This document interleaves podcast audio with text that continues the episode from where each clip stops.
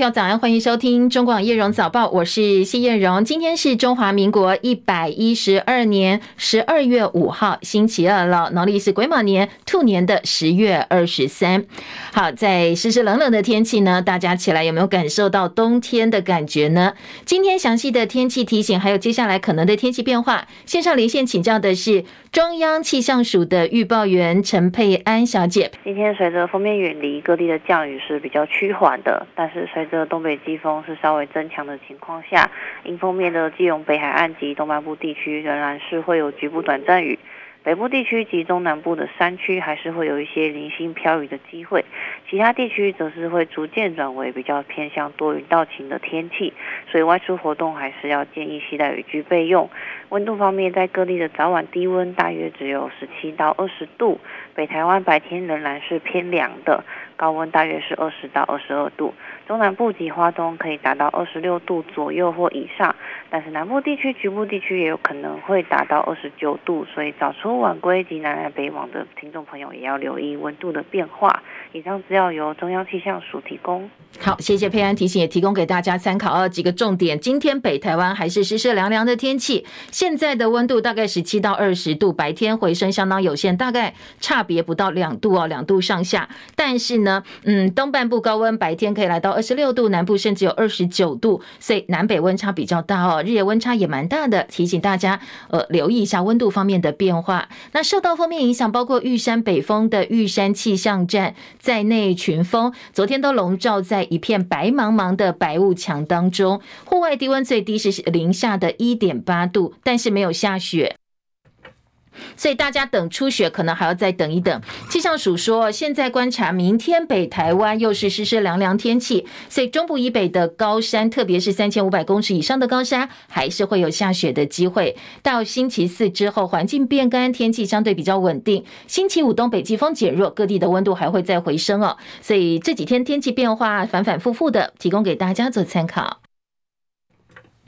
二零二四总统大选进入倒数阶段，民众党副总统参选人吴欣盈跟民进党副总统参选人萧美琴先后陷入了国籍争议。内政部昨天说话了，说中选会确实来函确认，说这些参选人呢，不管是正副总统，他们的国籍到底有没有符合相关规定？好，那经过内政部查了之后，已经函复给中选会了，说呢，在目前已经登记参选的三组对象，正副总统参选对象，包括呃。这个国民党、民众党跟民进党的六个人，通通符合规定。内政部已经告诉中选会这样一个查核结果。中选会今天会针对六位正副总统参选人的资格审议，那审议完之后就会开记者会哦，对外来做说明。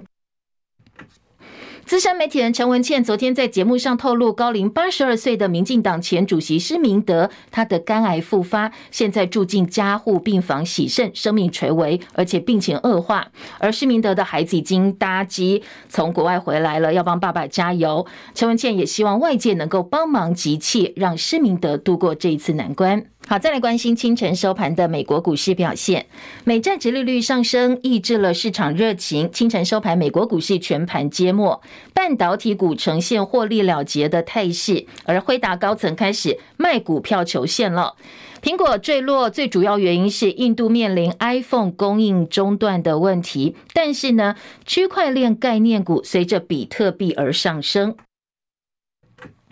讲到美债直利率，今天两年期美债直利率上升了九个基点，来到百分之四点六五；十年期美债直利率上升六个基点，来到百分之四点二九。清晨收盘的美国股市主要指数表现：道琼跌四十一点，三万六千两百零四点；纳斯达克指数跌一百一十九点，一万四千一百八十五点；标普百指数跌二十四点，四千五百六十九点；费城半导体跌四十四点，跌幅百分之一点二，三千六百九十三点；台积电 ADR 今天收跌百分之一点五五，九十七点零二美金。现在收盘的欧洲股市，经过上周末的强劲涨势之后，今天呢收盘小幅下跌，最主要在观望明天会公布的工业生产数据。好，今天在详细的指数部分呢，主要指数伦敦股市小跌十六点，七千五百一十二点；巴黎 C C 指数小跌十三点，七千三百三十二点；而法兰克福指数则是微涨七点，一万六千四百零四点。台北股市昨天高档震荡收盘翻黑下跌十六点，收在一万七千四百二十一点四八点，成交量三千两百四十亿元。台股写下今年新高点一万七千五百一十六点之后翻黑，外资连四买之后，昨天转为卖超五十二点九四亿元。美元继续回落，台币昨天早盘跟着主要亚币扬升。上午外资加大力道踩油门汇入，一度劲扬将近一点五角，回到三十一点三块钱的价位。但是中午之后不到五分钟哦，立刻回贬将近八十个基点，所以升幅一路收敛，收盘只有小升六分，收在三十一点四一五兑换一美元。昨天的汇市成交量十五点八五亿美金。受到美国联准会主席鲍尔发表鸽派言论带动，国际黄金价格继续写下新高。昨天一度涨到每英两两千一百三十五点三九美元的历史新高，随后小幅回跌。不过呢，现在欧美银行都看好黄金的后市，一旦联准会明年启动降息，金价可望续涨，甚至已经喊出了可望涨到两千四百美元的新高位。好，现在以哈情势部分呢，在以军恢复轰炸加萨走廊。根据了解，目前北部至少两间学校遭到攻击，至少五十个人送命。而加萨的南部也不平静哦，以军对哈马斯武装分子发动地面攻击。以军说，从十月七号到现在，军方死亡人数超过四百人。戚海伦的报道。英国广播公司 BBC 报道，电信公司表示，加萨的网络和电话服务已经完全中断。在加萨通讯中断之后，以色列对南部城市汉尤尼斯进行了前所未有的空袭，超过五十次，集中在汉尤尼斯的北部和东部地区。以色列在加萨南部的地面攻击持续。目击者和当地媒体报道，以色列坦克已经到达汉尤尼斯边缘。联合国秘书长古特瑞斯表示，他对于加萨重新爆发战斗感到极为震惊，指出加萨已经没有安全之处，但以色列政府高级顾问宣称，平民不是目标，为他们设立了指定的安全区。世卫组织表示，接获以色列军方告知，世卫应该从加萨南部两个医疗仓库移除物资，因为地面行动将让他们无法使用。世卫秘书长谭德赛呼吁以色列撤回命令，敦促安理会采取一切可能措施，保护平民和民用基础设施，包括医院和人道主义设施。记者戚海伦报道。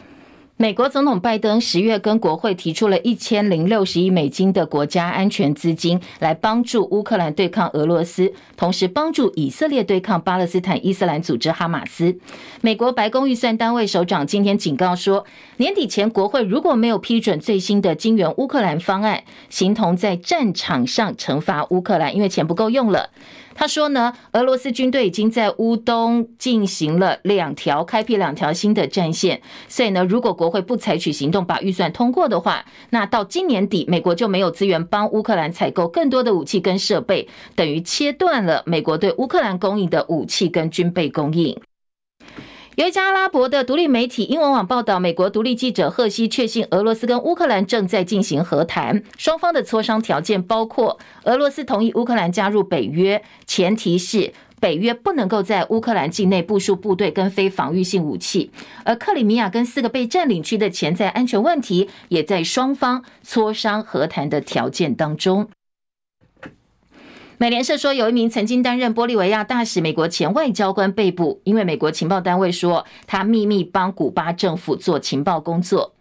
盖亚纳境内艾瑟奎波地区有非常丰富的石油资源，所以现在主权争议再起。委内瑞拉当局说，在他们进行的公投三号投票，百分之九十五的民众支持委内瑞拉政府主张对这一个有丰富石油资源的地区艾瑟奎波拥有主权。但是盖亚纳政府谴责说，这公投根本是吞并行为，对于当地的民众生存带来危机。委内瑞拉一直说他们拥有这个地方艾瑟奎波主权，主张两国应该以艾瑟奎波河当作天然的边界。但是盖亚纳则说，现在边界早在英国殖民时期就划定，同时一八九九年仲裁法院有认定，所以超过一个世纪在这个地方的主权争议，现在因为当地的公投超过九成五的呃这个民众哦，委内瑞拉的民众说对这个地方是我们的，我们拥有主权，所以现在当地紧张情势在度升高，甚至 CNN 说不排除会升高为军事冲突。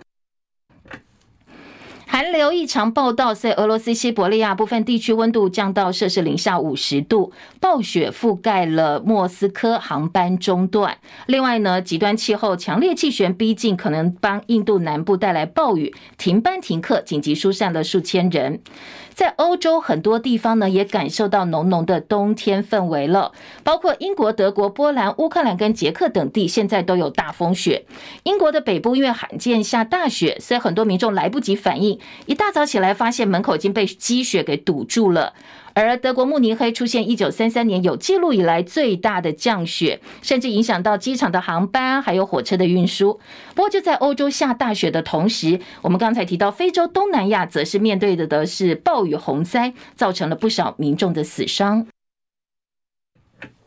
英国的牛津大学出版社今天宣布，网络有一个相当有名的夯字这个词哦，Rizz，R I Z Z，获选为牛津英文大词典今年头号代表字。好，这个 Rizz 的意思呢是有型、有魅力或者是吸引力。蜘蛛人汤姆·霍兰德先前受访也曾经使用这个字哦，因为他被问到说你的魅力是什么，他说我完全没有 Rizz。在此之后，这个字获得了主流的认同。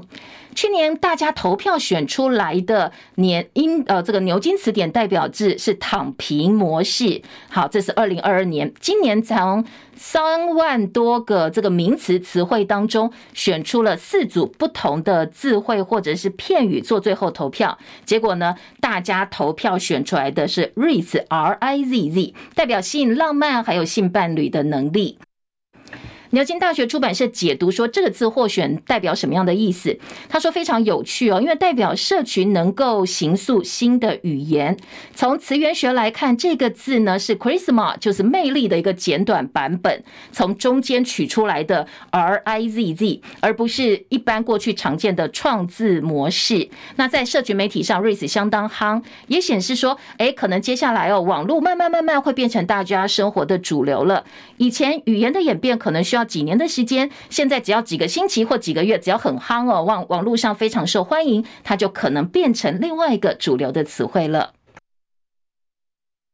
好，另外可能由年轻人主导，还有什么呢？或年轻人可能是最主要关键的，就是我们接下来要二零二四总统大选了。美国的《纽约时报》分析说，年轻选民接下来可能是影响二零二四台湾总统大选相当关键的变数，因为很多的台湾选民，特别年纪在二十多岁到三十多岁的选民表示，他们已经厌倦了地缘政治议题，希望呢接下来选战更加的聚焦在内政的问题，还有政策方面的讨论。因为年轻选民呢提到，住宅的成本上涨，收入变呃这个成长变慢，还有职业前景暗淡，又买不起房子等等等，大家对于现在主要两大政党民进党跟国民党都相当的失望。所以美国纽约时报针对我们接下来明年的总统大选分析说，这种情势呢能够帮助第三势力崛起。台湾民众党之所以在民调当中获得年轻选民的认同，最主要是年轻人对于生计的不满，所以影响了选票的流向。他们说这不见得是对。于柯文哲的支持哦，而是说他们对于现在两党已经厌倦了，而且完全没有信心。而且分析最后还说，接下来这些年轻人到底有多少人真正会走出家门去投票？那将会是影响到明年一月十三号总统大选具有决定性的关键影响能力。好，另外一个当然是美国的立场哦，被认为诶可能也会影响到我们的总统大选。美国在台协会 AIT 处长孙小雅昨天在台大发表年终政策演说，聚焦台美关系。被问到说美国会不会基于对中国利益而把台湾抛弃，孙小雅很明确说，答案是否定的。他想不出来美国有任何其他政策能够像对台政策一样，获得这么多跨党派、跨部门的强力支持，而且还受到美国人民的欢迎。好，讲到台湾选举呢，孙小雅说，其实美方没有特别偏好的候选人，接下来不管是谁当选、谁执政，对台湾的政策不会有任何改变。The United States is not taking sides in Taiwan's election. We do not have a preferred candidate, and we know very well that we do not have a vote. U.S. policy on Taiwan will remain the same, regardless of which party is in power. We support Taiwan's vibrant democracy and look forward to working with whichever leaders Taiwan voters elect in 2024. 好，他重申美国不会在台湾选举当中选边站，没有特别偏好哪位候选人，也很清楚哦，他们是没有选票，所以不管接下来哪个政党执政，美国对台湾政策都维持不变。他说，美国支持台湾充满活力的民主，也期待跟台湾选民在二零二四选出来的领导人进行合作。而国民党总统参选人侯友谊、党主席朱立伦跟前总统马英九，还有民众党总统参选人柯文哲，上个月在蓝白合的酝酿期签了六点协议。好，就有台独团体去告发说，这六点协议呢，已经涉犯了总统、副总统选罢法第八十四条所谓的搓汤圆条款。好，这几名当事人通通被检方列为被告了。搜银鸭汤哦，搓汤圆条款，搓汤圆条款讲的是什么？是我们在呃这个总统、副总统选选罢法第八十四条规定，对于候选人或具有候选人资格者，行求契约或交付贿赂或其他不正当的利益，而叫他放弃竞选或为一定的竞选活动。好，这有一些磋商了哦，有一些等于是条件交换，处三年以上十年以下有期徒刑，并科台币两百万或两千万以下的罚锾。好，两百万以上，两千万以下。好，这个重点是哦，是当事人讲好不选，送银鸭汤，然后我给你一定的贿赂、一定的好处，劝你退选。所以呢，这些台独团体说啊，他就是要劝退侯或劝退柯嘛哦，所以适用这个条款。不过呢，国民党痛斥说，民进党才把司法当作送银鸭汤，当这个汤圆随便乱搓，把司法搓成了政治的形状。有法界人士解读说，蓝白合是两强相争，大家在争谁当正谁当副，而不是说，哎，我给你一点好处，叫你退选哦。所以其实犯罪行为有点不太一样。如果即便现在成案了，接下来有没有办法定罪，恐怕哦会有相当多的争议。当然啦，检察机关受理告发就一定要分案嘛，不分案就吃案了。所以告发案跟最后到底会不会成罪，其实是两件事哦，不能够划为等号。总统大选进入倒数阶段，国民党正副总统参选人侯友谊、赵少康在近办组织部副召集人谢龙介陪陪同之下，昨天到台南七股关心光电问题，两个人当场签署了反不当种电连署书。侯友谊也奉赖清德把台南当作选票提款机，他承诺当选之后会成立新的特侦组来查清这些光电弊案，在兼顾环境跟生态之下推动绿能。昨天侯友宜炮轰民进党贪赃枉法案件不断，还是桃花党卢渣光电弊案让台南变成庆忌之都，但是呢赖清德跟现在台南市长黄伟哲却完全撇清。台南县市开始，民进党执政多少年？二十六年。向赖副总统一开始要竞选，就在台南市成立竞选总部，他认为台南人。都买单，台南人民的选票是他的提款机，温大大的，所以你台南开始的竞选总部第一条都该做谁了？不要忘了，台南人的痛苦是你造成的呢。这么多的贪污舞弊，刚刚讲的炉渣买了六十七万公吨，光电亏八十八亿，庆忌之都。但支持你讲不是伊的代志，然后说说讲黑马和你无关呢？这骗谁呀？这么多的弊案，你查清楚了没有？好，另外呢，赵少康他痛批的是民进党的非核政策。最可恶的，我就是讲了哈，就是说他为了他自己的那个很荒谬的一个理念哈，然后呢，跟世界潮流刚好背道而驰，全世界。哦，现在都都觉得要扩充核电，他就要把核电都禁掉，哦，然后让我们多花这么多钱。你看去年中油赔五千亿，台电赔五千亿，加起来一兆呢，那今年还要赔几千亿，这些都民脂民膏来做什么不好？就这样赔掉啊！光电力那个云豹能源只有一千万的资本额，结果呢搞了上百亿的这个这个这个营业，哦，谁给他的钱？一定是政府标给他的嘛？我们储能啊，这个能啊，那个能啊。对不对？那这个钱去哪里了？会不会变成民进党选举的经费？我不知道，民进党自己说，到底钱去哪里了？而民众党总统参选人柯文哲昨天带他太太陈佩琪回到娘家澎湖跑行程，跟在地台商还有国民党籍的澎湖县议长见面，争取支持。晚上则在庙口开讲，希望能够突破他过去一般被认为在陆战比较具劣势现在的一个局面。而民进党总统参选人赖清德则开了选举支票，他说呢，如果当选，他要规划台中捷运延伸到南投。台中市议员江河树则反问赖清德：“那你现在怎么不做呢？你是执政党哦，要做现在马上就可以做。”所以他直白说赖清德是诈骗集团的首脑。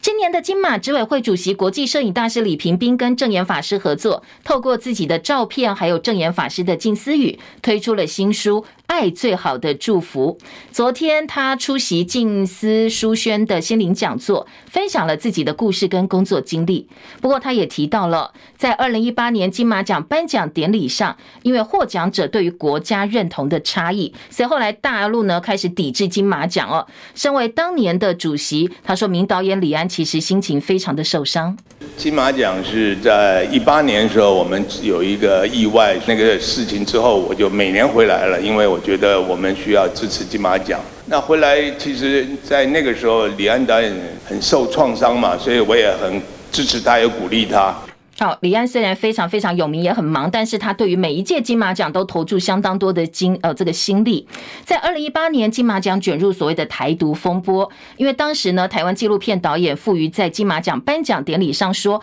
我真的很希望有一天我们的国家可以被当成一个真正独立的个体来看待。”他说这是他身为台湾人的一个很大的愿望。当时台下是响起欢呼跟掌声，不过透过镜头可以看到，身为金马奖执委会主席李安，当时他是。双手紧握，欲言又止，不过还是面带微笑了啊。不过接下来呢，中共中央宣传部电影局，就是中共的国家电影局，宣布暂停大陆电影跟人员参加接下来的金马奖。已经报名的香港电影呢，也受到了部分的影响。那大陆主流电影已经连续很多年没有直接来参加金马奖，没有人员出席了。李屏宾昨天回顾整体事件说，其实今年有非常多陆港作品在金马奖大放异彩，最佳剧情片颁给了大陆。电影石门，他说希望未来能够有更多的主流电影，还有电影人能够到台湾来参加金马奖。电竞界年度盛事星光电竞大赏昨天晚间举办，是教育部体育署主导的、指导的中华民国电子竞技运动协会主办。不过有争议，因为呢，娱乐效果奖邀请了涉毒的网红 Twice 来担任颁奖人，那获奖人是过去跟他交情不太好的统神，所以统神直接上台彪骂主办单位。得奖者是国栋的弟弟。亚洲统神，亚洲统神，轻松幽默的口吻，妈的，大胆经营电竞战队辛酸血泪，来来来，不要那么生气，外还身兼选手出赛。贩毒就要公开接受审判好吗？你来这边干嘛？丢脸丢死人啊你！要不要脸啊你贩毒狗！哦，现现在场面一度失控，是，嗯，好了啦，做做效果。好，虽然最后还是用做做效果来稍微缓和一下现场气氛，不过他跟他太太就离开了。电竞冠军网络直播主刘伟健就是 Twice 涉嫌贩卖大麻烟弹，被台中地院以六个毒品罪判刑四年两个月。他的委任律师收到判呃这个判决书之后，决定上诉，争取缓刑的机会。好，这是司法诉讼的程序。而为什么一个电竞界年度盛事会请涉毒者来颁奖？昨天主办单位中华电子竞技协会发表声明道歉了，强调一直以来坚决反对任何人碰触毒品，说呢昨天的决定没有做周全考量，让两位同台发生了一些状况，造成当事人跟亲友不愉快跟困扰，深感抱歉。但是对于很多网友质疑说，那你为什么会找一个涉嫌毒品案件的人来担任颁奖者？网友是直接大骂教育部跟主办单位，不过这个部分呢，主办单位就没有进一步说明了。中广早报新闻，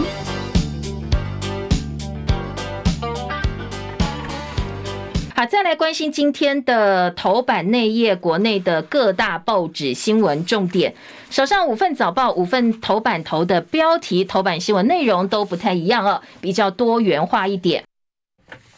举例来讲啊，今天的呃联合报的头版头条关心的就是昨天侯友宜跟赵少康，很多媒体形容这是直接闯到赖清德的本命区啊，直接跑到台南去去反七股的不当重电。所以联合报头版头条标题说侯康反七股不当重电，锁定十大民怨，听乡亲哭诉。台南市政府也反击哦，说不要再搞乌龙了。好，这是联合报的标题，详细内容等一下我们再来听听看啊，还有相关的分析。今天呃，联合的头版下半版面则是 COP twenty eight 这个 COP 二十八哦。盖兹在呃这个会议上表示，全球升温很难控制在两度之内。他出席 COP28 表示，维持三度以下已经是万幸了。认为核融合等核电技术有助解套。好，当然这个跟我们的能源政策可能也有一点关系，所以联合报把它并成在头版。今天的二版也是针对这个部分再加以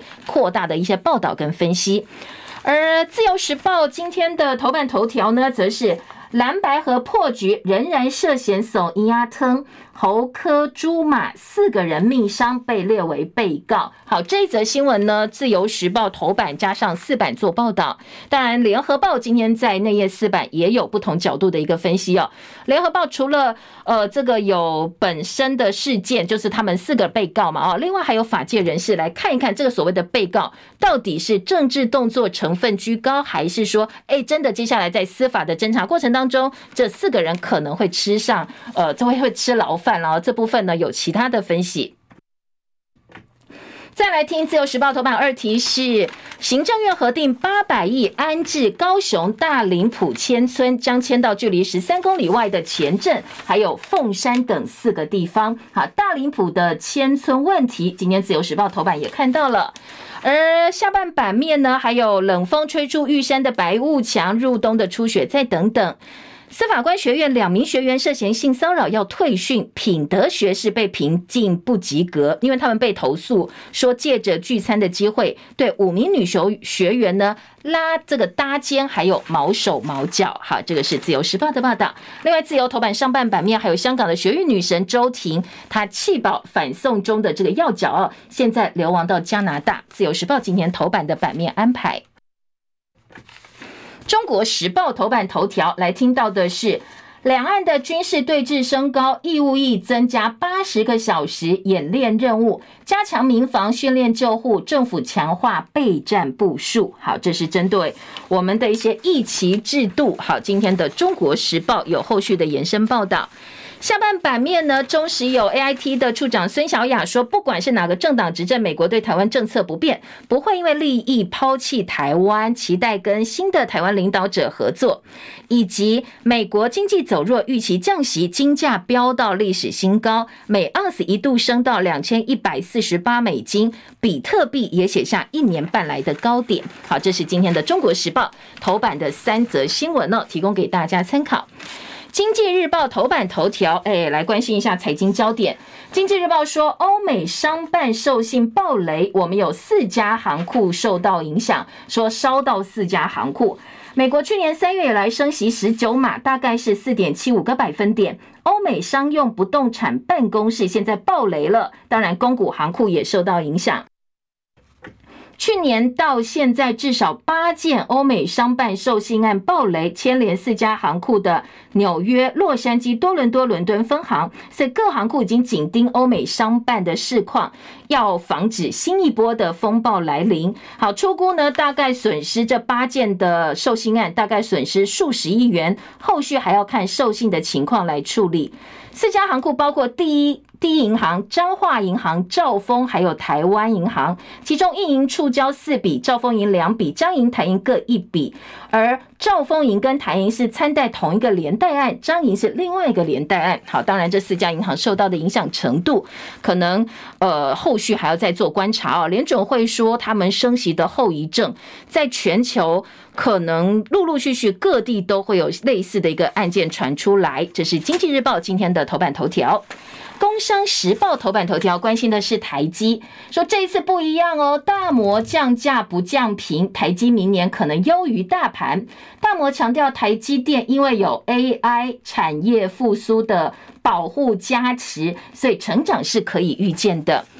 说现在台积电短线乱流来袭，摩根史丹利证券半导体产业分析师认为，因为折旧速度加快，所以台积电明年第一季毛利率可能会跌破百分之五十大关，连带推估全年毛利率是百分之五十二，不到台积电设定长期维持百分之五十三以上的目标。不过，因为台积电本身体质很好哦，它又有 AI 护体，还有产业复苏护体，所以呢，还是维持优于大盘的投资平等，股价从七百一十八块小幅下修到六百八十八块钱。大摩对于台积电短期的财务预期，今天《工商时报》放在头版头条。另外两家财经报纸的头版还有国家队进场，台北股市多头火种续燃。昨天呢，国家队护航的是航运股、生医等政策股，加权股价指数守住五日线，昨天收在一万七千四百二十一点。另外，工商头版还有金价明年上看两呃，金价明年上看两千三百块美金，这是摩根大通的最新预期。我们的财政部长庄翠云说，全年出口值可能会超过四千亿美金。比特币银牛市冲破四点一万美元，辉达高层抛股票，上个月套现一点八亿美金，还有 BDI 狂飙，散装货文货运呢亮起了涨停板。高雄百货站大力再拼南霸天，还有美股基金好赚，十一月呢平均涨幅百分之九。而经济日报今天五版也是比特币上冲，突破了四万美金哦。欢迎回到叶荣早报，我是谢叶荣，来听一下啊，今天几则重要新闻。在内页占比较大篇幅，而且比较多不同角度分析报道的这些重点新闻，还有哪些思考的一个角度跟方向啊？我们先来听自由时报头版头条：蓝白合破局，还是涉嫌搓圆仔汤？好，搓盐仔汤呢是台语，就送银鸭汤啊，搓汤圆的意思。说现在呢。当时在蓝白合酝酿期，曾经参与签署这六点协议啦，或进行磋商的人，包括侯友谊、柯文哲、朱立伦跟马英九，都被独派短团体呢告发违反选举呃总统、副总统选罢法。后来虽然破局了，不过呢，整个呃被案件的侦查进度当然还是持续在进行哦。所以《自由时报》在头版头条说，北检上个月底接获告发，这个月初已经完成分案，所以这四个当事人被列为选他自案的被告，而侯科朱马都透过幕僚对外。否认涉及不法，否认触法。另外，关于柯文哲上个月惊爆有前客开价两亿美金，叫他去当副手。北检也接到告发，进行分案程序。接下来也会朝违反选呃总统、副总统选罢法的方向来厘清前客的身份，不排除传唤柯文哲作证。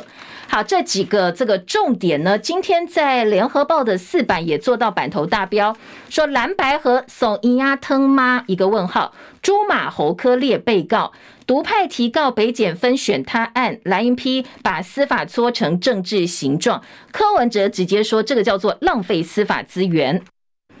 好，今天的联合报也利用法界人士的看法来告诉大家，从哪个角度来观察这一则新闻。特别自由还大作在头版头哦，说这个告发案呢，看不出有侦查的价值，不容易成罪。说当然啦，有人来告，那你检方就要受理，就要分案啊，不然还会被质疑是吃案。所以分案是很标准的 SOP，要一个程序。而按照联合报的说法。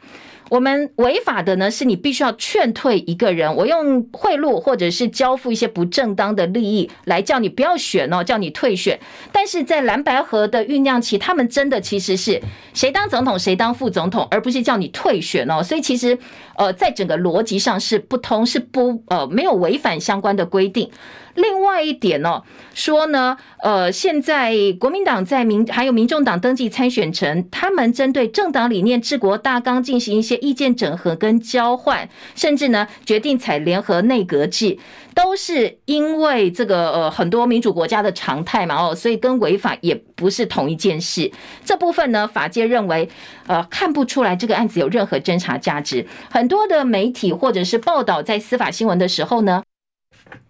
喜欢特别把说检方分案做到媒体大标题，或谁谁谁列为被告哦，列为大标题。那我们也稍微来媒体试读一下哦。其实，在整个司法新闻的呃这个撰写啦，或者是追新闻的过程当中，因为司法不公开，所以媒体很难写这些新闻。那你又要给这个报社啦、给媒体、给长官交代，所以在第一线的司法记者呢，很喜欢把司法程序拿出来写。一般来讲，只要有人提出告发、提出告诉、去立案告，那当然，呃，提告的这一方就是原告。那被指责违法，或者是另外一方当事人就是被告，所以身为被告，其实在整个司法程序当中是非常合理的一件事。也是很自然的一件事，但是呢，好像媒体大标说，哎，列为被告，感觉有涉嫌犯罪的一个嫌疑哦。当然啦，对方指控是这样，但是这跟呃事证到底够不够，有没有足够的证据证明他犯罪，也是两件事。像真自案呢，他可能就是说，哎，我有非常明确的犯罪的嫌疑人，还有部分的事证，所以检方会列为真自案。这一起案件呢，目前是选他案，就是跟选举有关的他自案，代表说，哎，可能犯罪事实也不是很明确，那犯罪当事人呢也不是很明确哦，在这样一个情况之下，那检方就会把它列为是哦他自案，那可能后续就做签结啦，或者说，哎，可能我要起诉哦，再做侦查。这些都还要再做进一步的调查哦。那即便检方起诉之后，把这些人提起公诉，到法院到底能不能够成罪，那才是另外一件事。所以最后真正真正要判定你有罪，要到法院，而且要定验之后，他才是有罪。所以整个过程是相当相当冗长哦。那今天呢，自由时报是把在整个司法程序过程当中的一些所谓呃这个被告呢，是做了大标题哦，在头版头条的一个位置。再来听呃，跟选举有关的其他焦点。今天在联合报呢，是把头版头条给了侯友宜跟赵少康，侯康到七股去反不当重电。那今天的联合报头版头条说。呃，他们锁定十大民怨，接下来呢会一一来告诉大家哦。国民党昨天宣布，为了回应主流民意，要求政党轮替期待，所以呢，从在明年一月十三号选举投票日之前，要举办十五场大型的造势活动，凸显地方动员能力，还有超强的陆战实力，来帮政党轮替吹起反攻的号角。苗栗是第一场，今天那另外呢，昨天侯康则是走入基层开讲，锁定了十大民怨，强化任内政绩。第一站是新北五股下绿地，谈到处理五股乐社山，还有呃这个温仔郡的过程。那昨天是去台南七股听民怨，光电的民怨。而包括当地的台南市前议员谢龙介陪同去了解一下光电现况，几十名的里长跟几十名乡亲大吐苦水，说民进党积极推动渔电共生，在七股呢乱种电，渔民的生计受到影响，最后鱼死电生，光电案衍生的利益纠纷也有非常多的乱象，所以居民相当的不满。另外，联合报也提到说，有养殖户直接哭诉，说我租的鱼塭被收回去种电，失业到现在，我可能只能去抢银行了。所以侯友宜就去拍他的肩膀，去安抚他。而七股区三股里长黄先丽说，七股有百分之十的面积种电，绿能发电装置容量超过一一一这个一一瓦哦，一一 G 瓦，那这个比任何一个县市总量都高，不符合比例原则，对七股人来讲并不公平。所以当地说，真的不要再种电了，对他们来讲是不可承受之重。而民进党台南市议员兼赖清德台南进总的执行总干事。蔡小薇则表示说，侯友宜用八八枪击案绿能光电指责台南黑金，但检方起诉的是国民党籍的王文宗，所以说希望侯友宜提出实质绿能转型政策，冷饭热炒，浪费社会资源。而台南市政府也发声明说，不要为政治目的搞乌龙。前谢呃这个前市议员谢龙介误把盐滩地指为渔电共生场址，是胡扯瞎扯，说这个通通都是不实的指控。好，两边都有各自说法哦。联合报在头版做了并陈，当然在内页新闻当中。呃，中国时报今天的三版说，侯康轰民进党假绿能行利益输送，七股人哭诉三个太阳困境，说呢，呃，这个七股让现在已经陷入了很多很多渔民的噩梦哦。说，呃，接下来希望侯友宜就承诺说，好，那如果我当选，我重新盘点。但是赵少康说，另外一个问题就要来关心是潘孟安住在绿能业者的豪宅里面这个议题哦。昨天王宏维开记者会爆料，国民党立委王宏维记者会爆料说，呃，民进党总统参选赖清德的竞总干事潘孟安北上辅选，住的是绿能厂商力能能源科技董事长名下的豪宅。好，这个豪宅一户五千多万。说你为什么去租光电业者的房子？你就算不是被免费招待，侯进办说我一个月花六万块租金跟他租的。侯友谊说你这个难道你不会避嫌吗？赵少康也急瓜田李下哦，说你真的不应该去住，难道有别的政商关系？千丝万缕是不是？他的白手套等等等，大家就去质疑他了。好，这个部分呢，今天联合中时都有提到哦。侯友宜呛赖清德把台南人的选票当提款机，好，这是另外一个话题。潘孟安住绿能业者五千万豪宅的部分呢，五千万的房子哦，赖进办强调每个月是六万块钱租房子，我们并没有免费哦。但是蓝营方面在也说瓜田李下，该避还是要避。好，在呃今天的这个内页新闻跟选举有关的话题呢。中国时报三版还有一个还蛮呃这个有趣的消息，因为国民党在蓝白河破局之后，民调回升，很多人说蓝营的支持者归队。不过你摊开交叉分析，三十九岁以下支持者，国民党的支持者真的这个支持度凄惨无比。侯康沛两个人加起来一百三十九岁，组合老气横秋就算了，提出来的政见跟话题也很难引起年轻人的关注。好，今天的中国时报记者周玉祥特稿说年。既不是最大问题了，你加起来一百三十九岁也没关系。不过作风老派才是关键。二十一世纪的新时代，你应该用新潮流的方式，不是不是民进党这个新潮流，就是说用新的方式来打选战。你看看啊，民进党赖清德跟萧美琴，他们对于网络这一块就相当相当的热衷，像 Podcast 啦，或者是呃直播啦、吃播啦，来吸引年轻人的认同。反观侯康沛，他们昨天开了一场记者会，讲的是过去两个人命运初次交汇往事，是一起台湾第一起公车挟持案。当然了，二十五年前两个人当了一天的英雄，故事很精彩。不过整个过程，整场记者会，《中国时报》形容是老男人的浪漫，说两个老男人话当年如何的勇敢智谋。其实哦，年轻人看了只想快转，是吸引不到年轻人的。而且呢，年轻人流起 TikTok 短短影音。平台抖音之后，一个故事说超过一分钟就没有人要看了。结果呢，你一场记者会，二十五年前老掉牙的事讲了老半天，你真正的说呢，对这个事情有影响的人至少四十岁以上，那最年轻有投票权的人只有二十岁。看这两个人缅怀二十五年前的往事，大家都觉得啊，可以讲完了吗？我们想要问其他的问题。所以今天《中国时报》建议侯康沛，时代在变，网友的二创其实不尽然是来自攻击哦。你创造一些声量，然后呃这个幽默以对，你看一看哦，要得到年轻人的支持。柯文哲、高嘉瑜跟徐巧芯非常的擅长，或许呢侯康沛可以来问问看徐巧芯到底该怎么做。像前阵子吧，哦这徐巧芯。帮蒋万安做了一个，呃，这个等于是有点脱口秀的一个影片，在网络上也引起非常好的回响哦。所以今天的联的《中国时报》特稿说，哎，老派的侯康配，你该时间要稍微脱胎换骨一下哦，跟年轻人接近一点了。自由时报今天三版说，赖清德表示转型正义不应该遗落任何族群。他昨天呢，呃，是在台南，呃，在台南市长任内曾经到高等行政法院递状，帮原住民族西拉雅族争取正名。所以昨天主持总统府原住民族的历史正义跟转型正义委员会的时候，特别强调要让原住民在台湾这块土地看到希望平等自在的生活。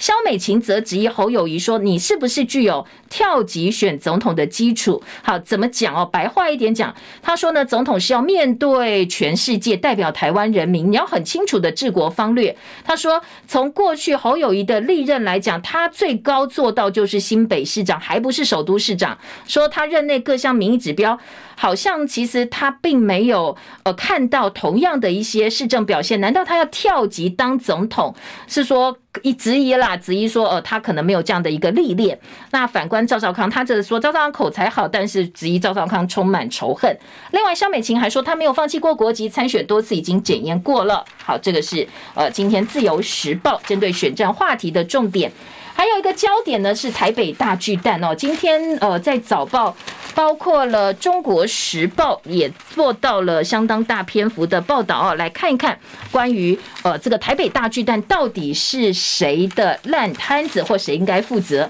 今天中时二版版头是侯友谊讥讽大巨蛋拖八年，柯震营说：“哎，你不要讲哦，这是你国民党烂摊子，我是来收烂摊子的。”所以双边是各执一词。中华队在亚锦赛台北大巨蛋打败南韩队，那侯友谊之后发文说啊，当年大巨蛋被冠上五大弊案之首，一拖就是八年，暗算当时的市长柯文哲。侯友宜的副手赵少康只因柯文哲是破坏者，不是建设者。昨天柯文哲竞选总干事黄珊珊回呛说，大巨蛋是国民党任内留下的烂摊子，柯文哲花了八年的时间把它拉回正轨，而绿营则反讽五大弊案是五大笑柄，白色力量变成白目的力量。好，大大家都觉得大巨蛋不是我的锅，是你的锅，所以各自都有自己的理由。呃，蒋万安接手不到一年就启用大巨蛋，《中国时报》说幕后推手是李四川，他完成大巨蛋的最后一里路。好，那柯文哲查弊，呃，喊得很大声。最后呢，五大弊案在柯文哲任内，《中国时报》说通通都是草草收场。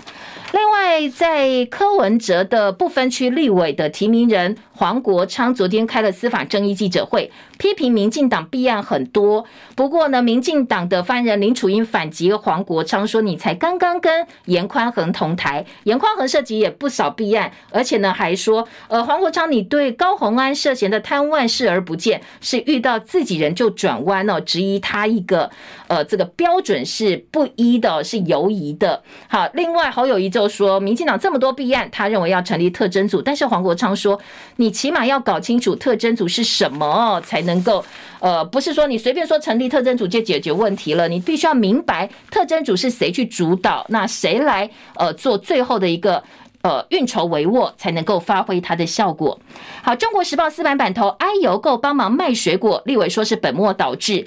好，在中华邮政明年的营业预算审查的过程当中，说现在的中华邮政经营的哀邮购卖各式的农产品，预算达成率百分之百。说你可能就是帮忙推销过期或生产太多的一个农产品，说让中华邮政来帮农业部擦屁股，根本是本末倒置。好，这个是呃中国时报另外一个呃话题哦，另外一个角度的话题。联合报呢？昨天呃，公车挟持案，联合报今天三版是侯康提出优化心理健康方案，认为呢应该从这个部分来呃这个下手。今天的联合报从这个角度来切昨天侯康的这一场呃这个这一场的记者会。好，再来旺报头版头条说呼吸道疾病攻击大陆，所以现在在中国大陆戴口罩的人也变多了。上海机场没有收到核酸的检验通知，所以健康码没有办法登入。那世卫组织特别强调，其实没有新的病毒，大家不要紧张。但是呢，因为病毒真的很多，腺病毒、流感病毒或者是梅将菌等等等，大家还是要做好防疫工作。亚锦赛冠军战大巨蛋，接下来可能会开放冠军战。蒋万安说要开放两万人入场，不过呢，因为呃第一场比赛等三十二年的大巨蛋球场竟然大巨蛋破了，有一些局部漏水。今天的早报有一些检讨。再来内页新闻，农业保险覆盖率过半吗？自愿只有百分之六，三分之一保单覆盖率不到百分之一，是靠猪只跟水稻的强制险拉高这个保险率，所以立法院冻结了农业部千万预算。另外在，在呃这个联合报的话题版说，人工生殖法修法，立法委员希望能够开放单身的女子也可以适用。移民移工联盟怒吼废除中介，星期天会有大游行。劳动团体说，移工直聘中心根本没有功能，因为呢，引进外劳比例只有百分之一哦。好，这是中时联合在呃生活版关注的话题。我们时间到了，谢谢大家，明天见喽，拜拜，明天见。